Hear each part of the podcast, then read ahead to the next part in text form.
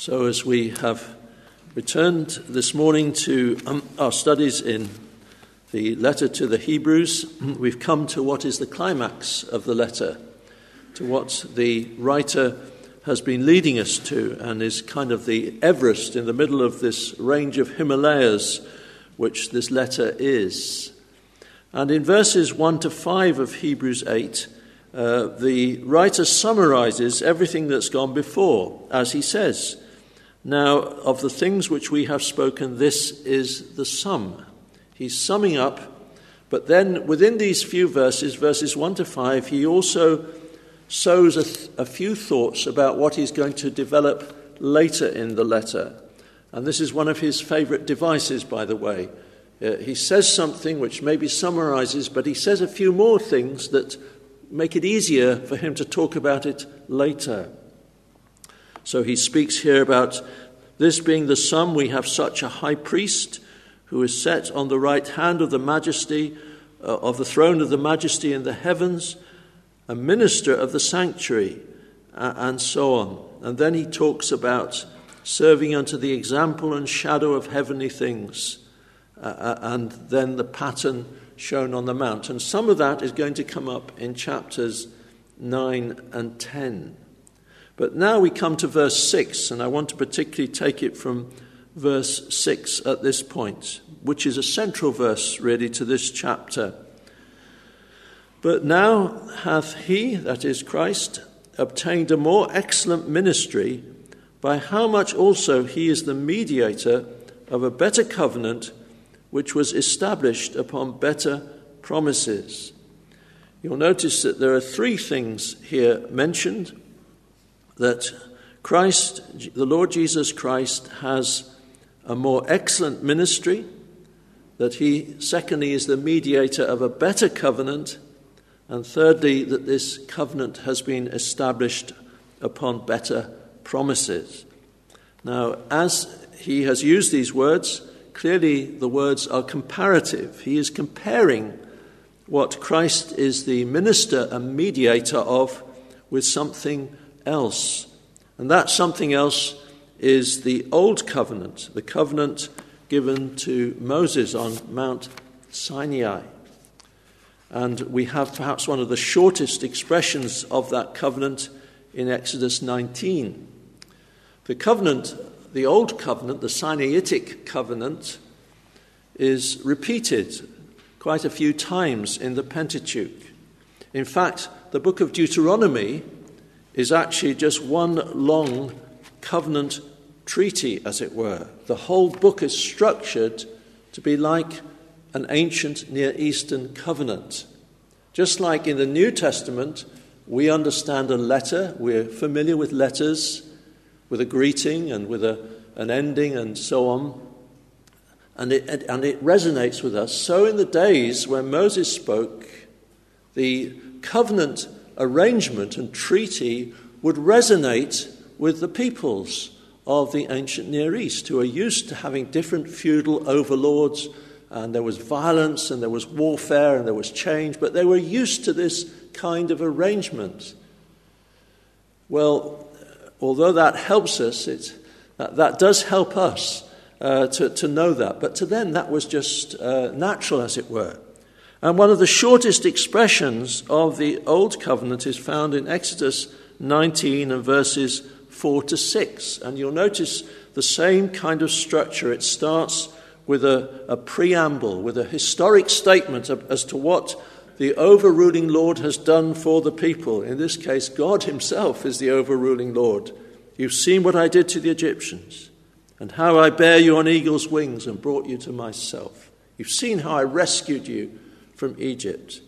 And then there is the stipulations, the, the requirements of the covenant.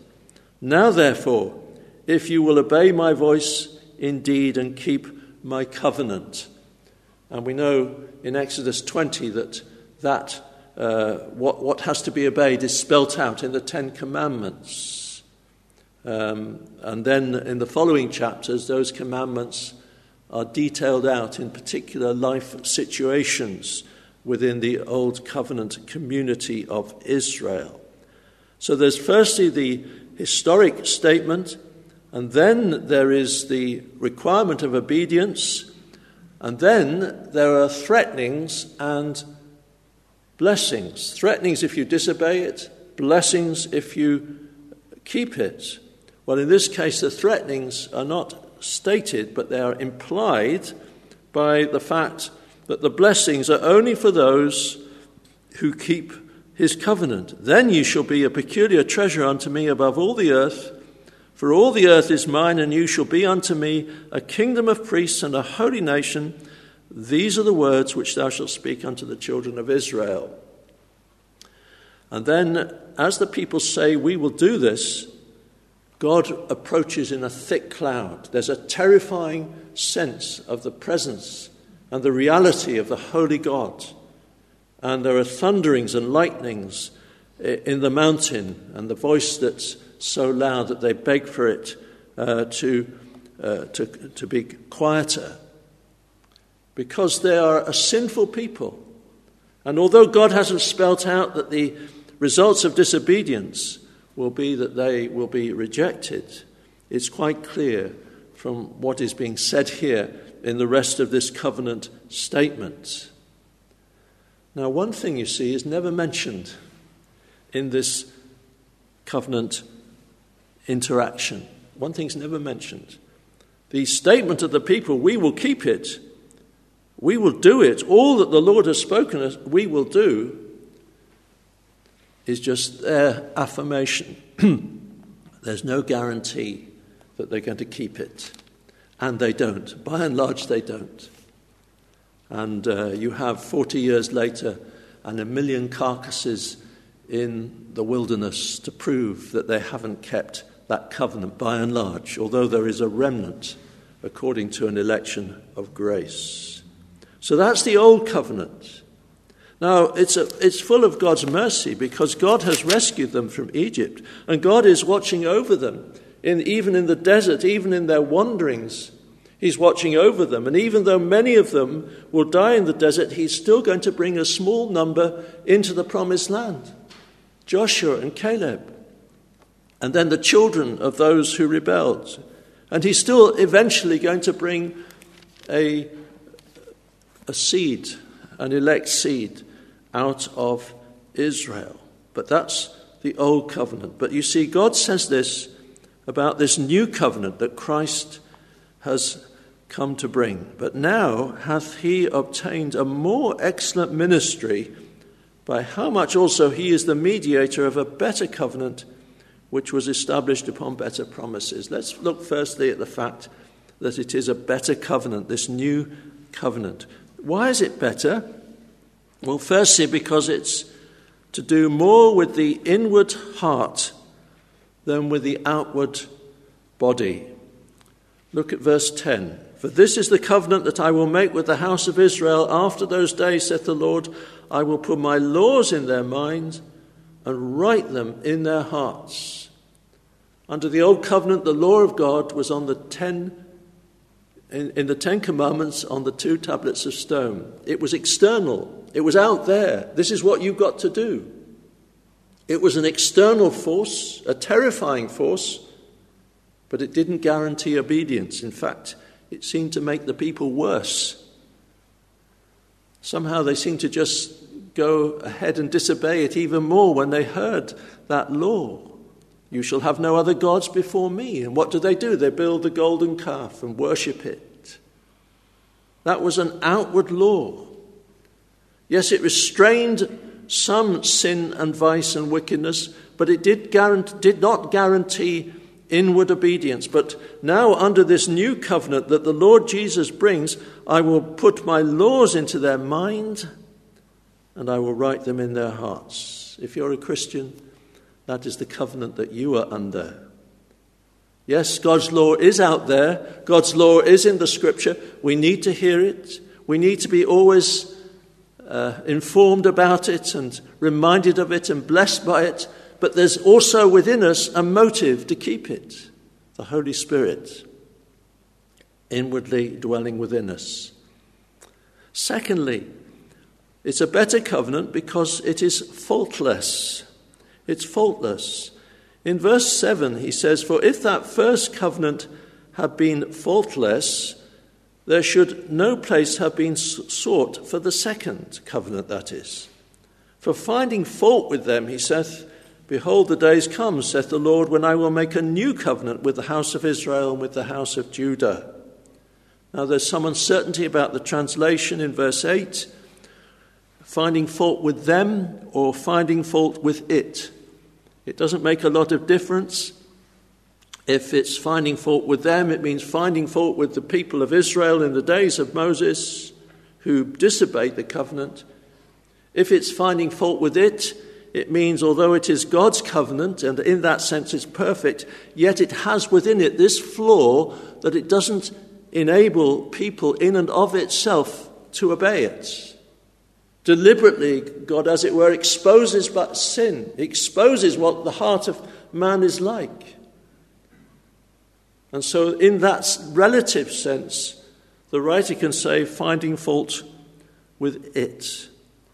But this new covenant that Christ has brought us into, if we're believers, he finds no fault with it at all. It's a perfect covenant because it guarantees obedience to its children it guarantees holiness of heart. It guarantees persevering to the end. It guarantees love for God and love for our neighbor. And then next, this covenant is the same for all who are embraced by it. I will make a new covenant with the house of Israel and with the house of Judah this is repeating what is found in Jeremiah chapter 31 and in substance in Ezekiel chapter 36. And at, by this time, of course, there was no Israel. The northern kingdom had been demolished by the Assyrians, deported. It was just the house of Judah. But that house of Israel and house of Judah takes us back to the disruption in the days of Solomon and the complete division of the kingdom. And wickedness in Baal worship in the north, and then in the south, a very compromising attitude to idolatry, eventually, uh, complete idolatry in the days of Jeremiah. A nation fragmented, a nation at war with itself, a nation not united, and yet here God is saying, in this new covenant, I'm going to unite all its beneficiaries. Everyone who's blessed by it, they will be in union one with another, the one body of Jesus Christ. And it's the same for everyone Jew and Gentile, rich and poor, male and female. It's the same basis of repentance towards God and faith in Jesus Christ, enabling us to lay hold upon the promises of God in Jesus Christ, which He purchased for us with His own blood. It's the same for everyone. It's a better covenant in that sense. And then look at verse 12. For I will be merciful to their unrighteousness, and their sins and their iniquities will I remember no more. That is not the tone of the old covenant. The tone of the old covenant is this You will be blessed if you keep it. Blessed is everyone who keeps the law in all respects. But if you don't do it, as Deuteronomy makes clear, curse, you're cursed in every sense. You're under God's curse, you're under his wrath. The least sin But he says here, the whole tone is so different. I will be merciful to their unrighteousness and their sins and their iniquities will I remember no more. Why is that? Because, brothers and sisters, in Christ Jesus, we are justified by faith alone. We're justified by Christ and what he has done for us. His righteousness is imputed to us, and our sins are imputed to him. And so God wipes the slate completely clean. And He doesn't remember our sins, He doesn't hold them against us. And then it is an everlasting covenant. Verse 13 In that He saith, A new covenant, He hath made the first old. Now, that which decayeth and waxeth old is ready to vanish away. Here is a word that one would never dare use in, if it wasn't here in Holy Scripture would never dare use of a covenant that God Himself designed, the old covenant, and yet God says here it's actually geriatric. It's decaying, it's waxing old, it's dead on its feet, ready to vanish away, and vanish away it did by AD 70 in every respect. The temple, all the sacrifices of the temple, all the ritual, every remnant, as it were, done away with, and essentially done away with by the death and the resurrection of Jesus Christ. And so this covenant remains. now, we do think very well of those Jews who are pious, who have traditional values, and who, in some sense, value the Old Testament scriptures. But I tell you this whatever it is they are worshipping, whatever it is that they are clinging to, it's been done away with. It's gone. And what's been left with is the new covenant in Christ Jesus, in his blood and in his broken body. That's what's left with. The rest is gone, the rest is vanished away. They shall not teach every man his neighbor and every man his brother, saying, Know the Lord, for all shall know me, from the least to the greatest. It's certainly a better covenant. And secondly, it's founded on better promises. Better promises. In itself, it is the fulfillment of God's own promises that He was going to do something new. As He deliberately designed the law as a schoolmaster to bring us to Christ, as He, finding fault in that old covenant, in order to show the sinfulness of the human heart and the sinfulness of sin, he had devised a covenant of grace that would bring us into union with himself, and he himself would bear the obligations of that. And so, right through the scriptures, in different ways, at different points, there are indications that he's going to do something far better and far more glorious and far more permanent. And these indications and these promises they kind of rise up above the waves at certain points. And uh, here's one example in Jeremiah chapter 31.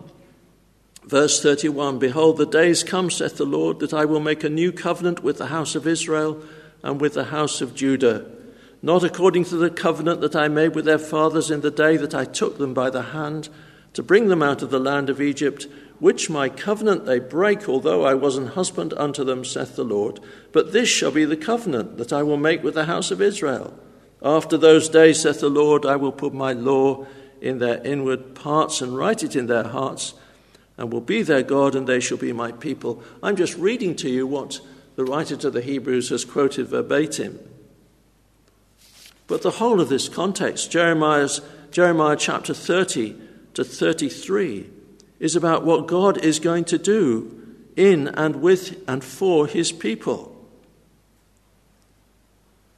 So you have Jeremiah saying something like this The Lord hath appeared of old unto me, saying, Yea, I have loved thee with an everlasting love, therefore with loving kindness have I drawn thee. Again I will build thee, and thou shalt be built, O Virgin of Israel. Thou shalt again be adorned with thy tabrets and thou shalt go forth in the dances of them that make merry. There's going to be gladness, there's going to be joy, because there's just a whole new basis of relationship with God. Or listen what, to what Isaiah says in chapter 2 of his prophecy, at the beginning of the prophecy. It's essentially the same covenant.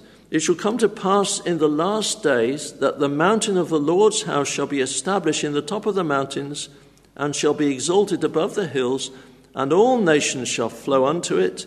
And many people shall go and say, Come ye, and let us go up to the mountain of the Lord, to the house of God. They're flowing unto it. They're not terrified and running away from it, as in the days of Moses, trembling and begging Moses to shut the voice down and to shut the trumpet down.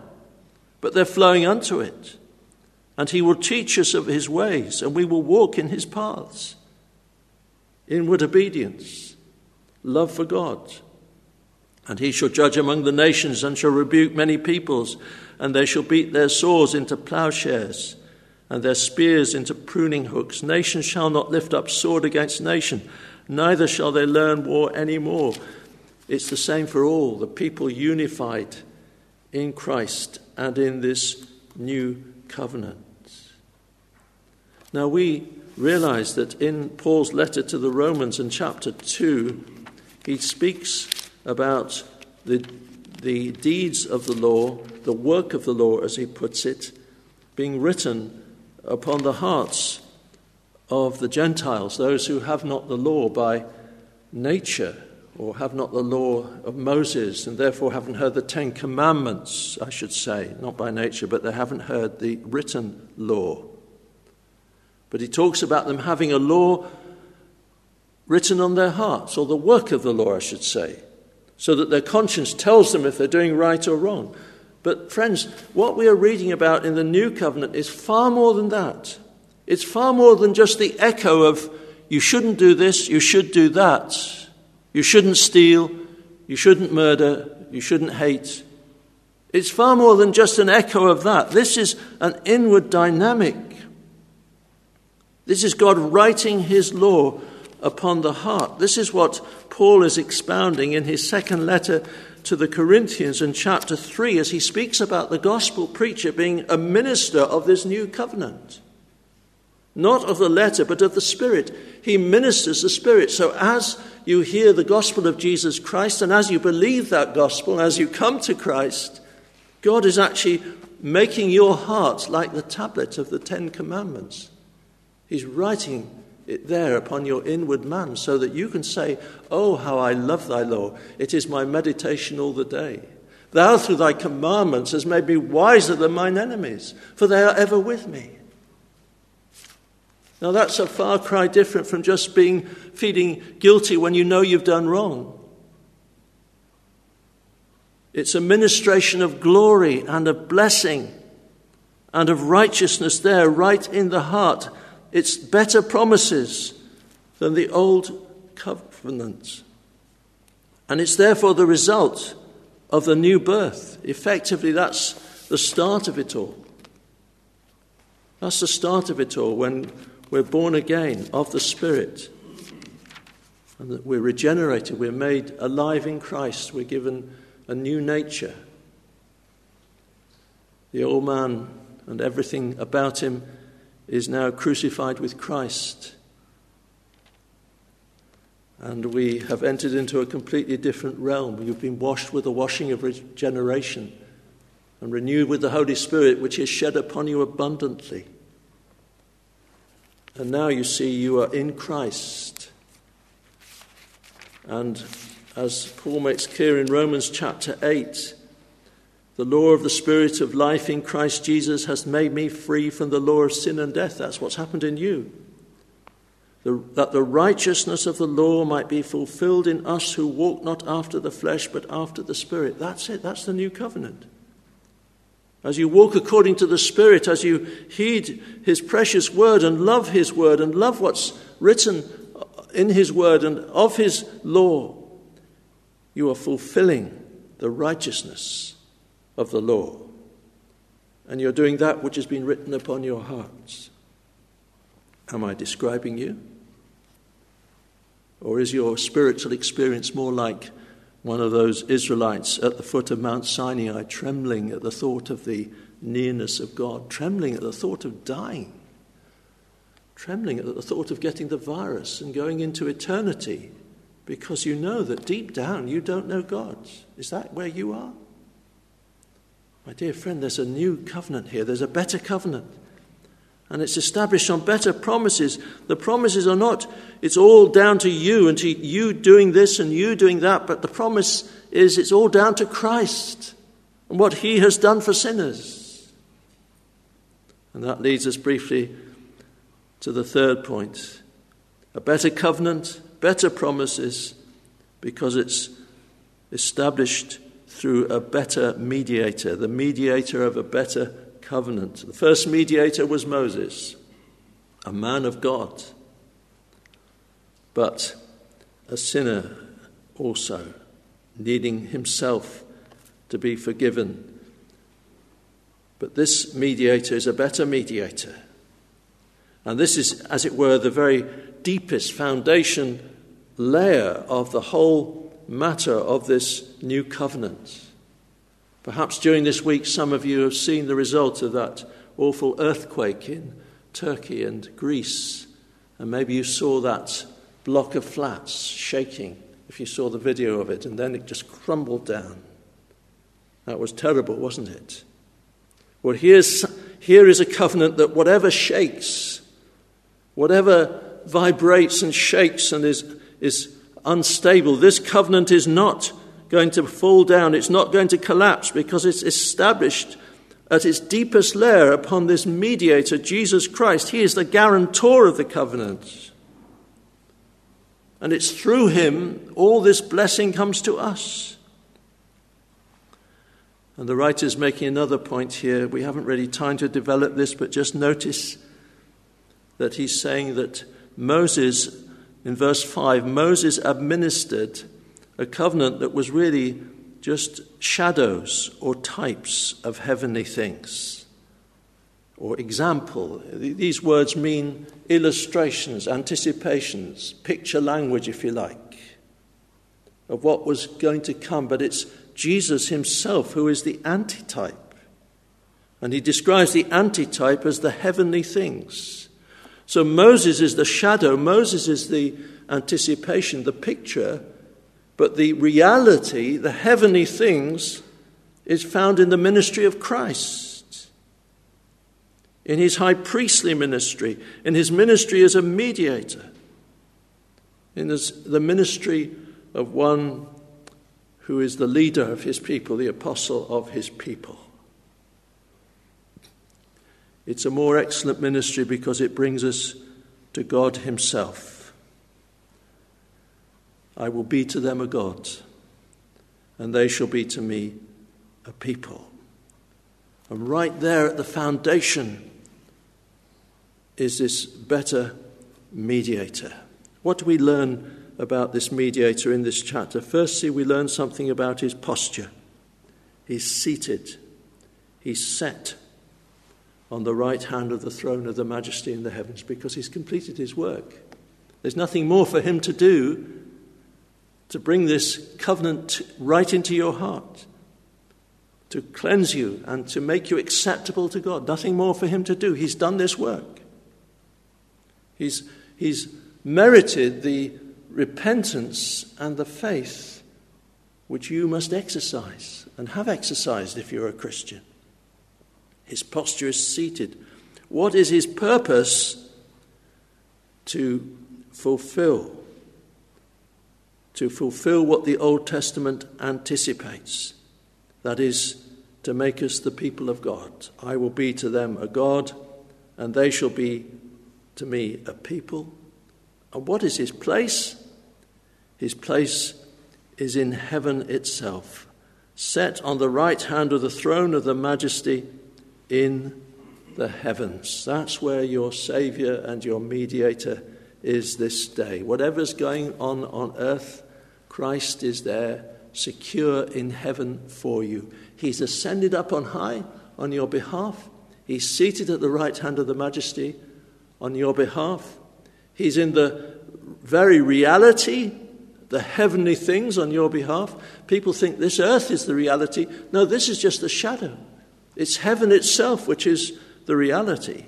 It's heaven itself which is the great antitype, the great fulfillment. But we've yet to plumb the depths of that, have we not, brothers and sisters?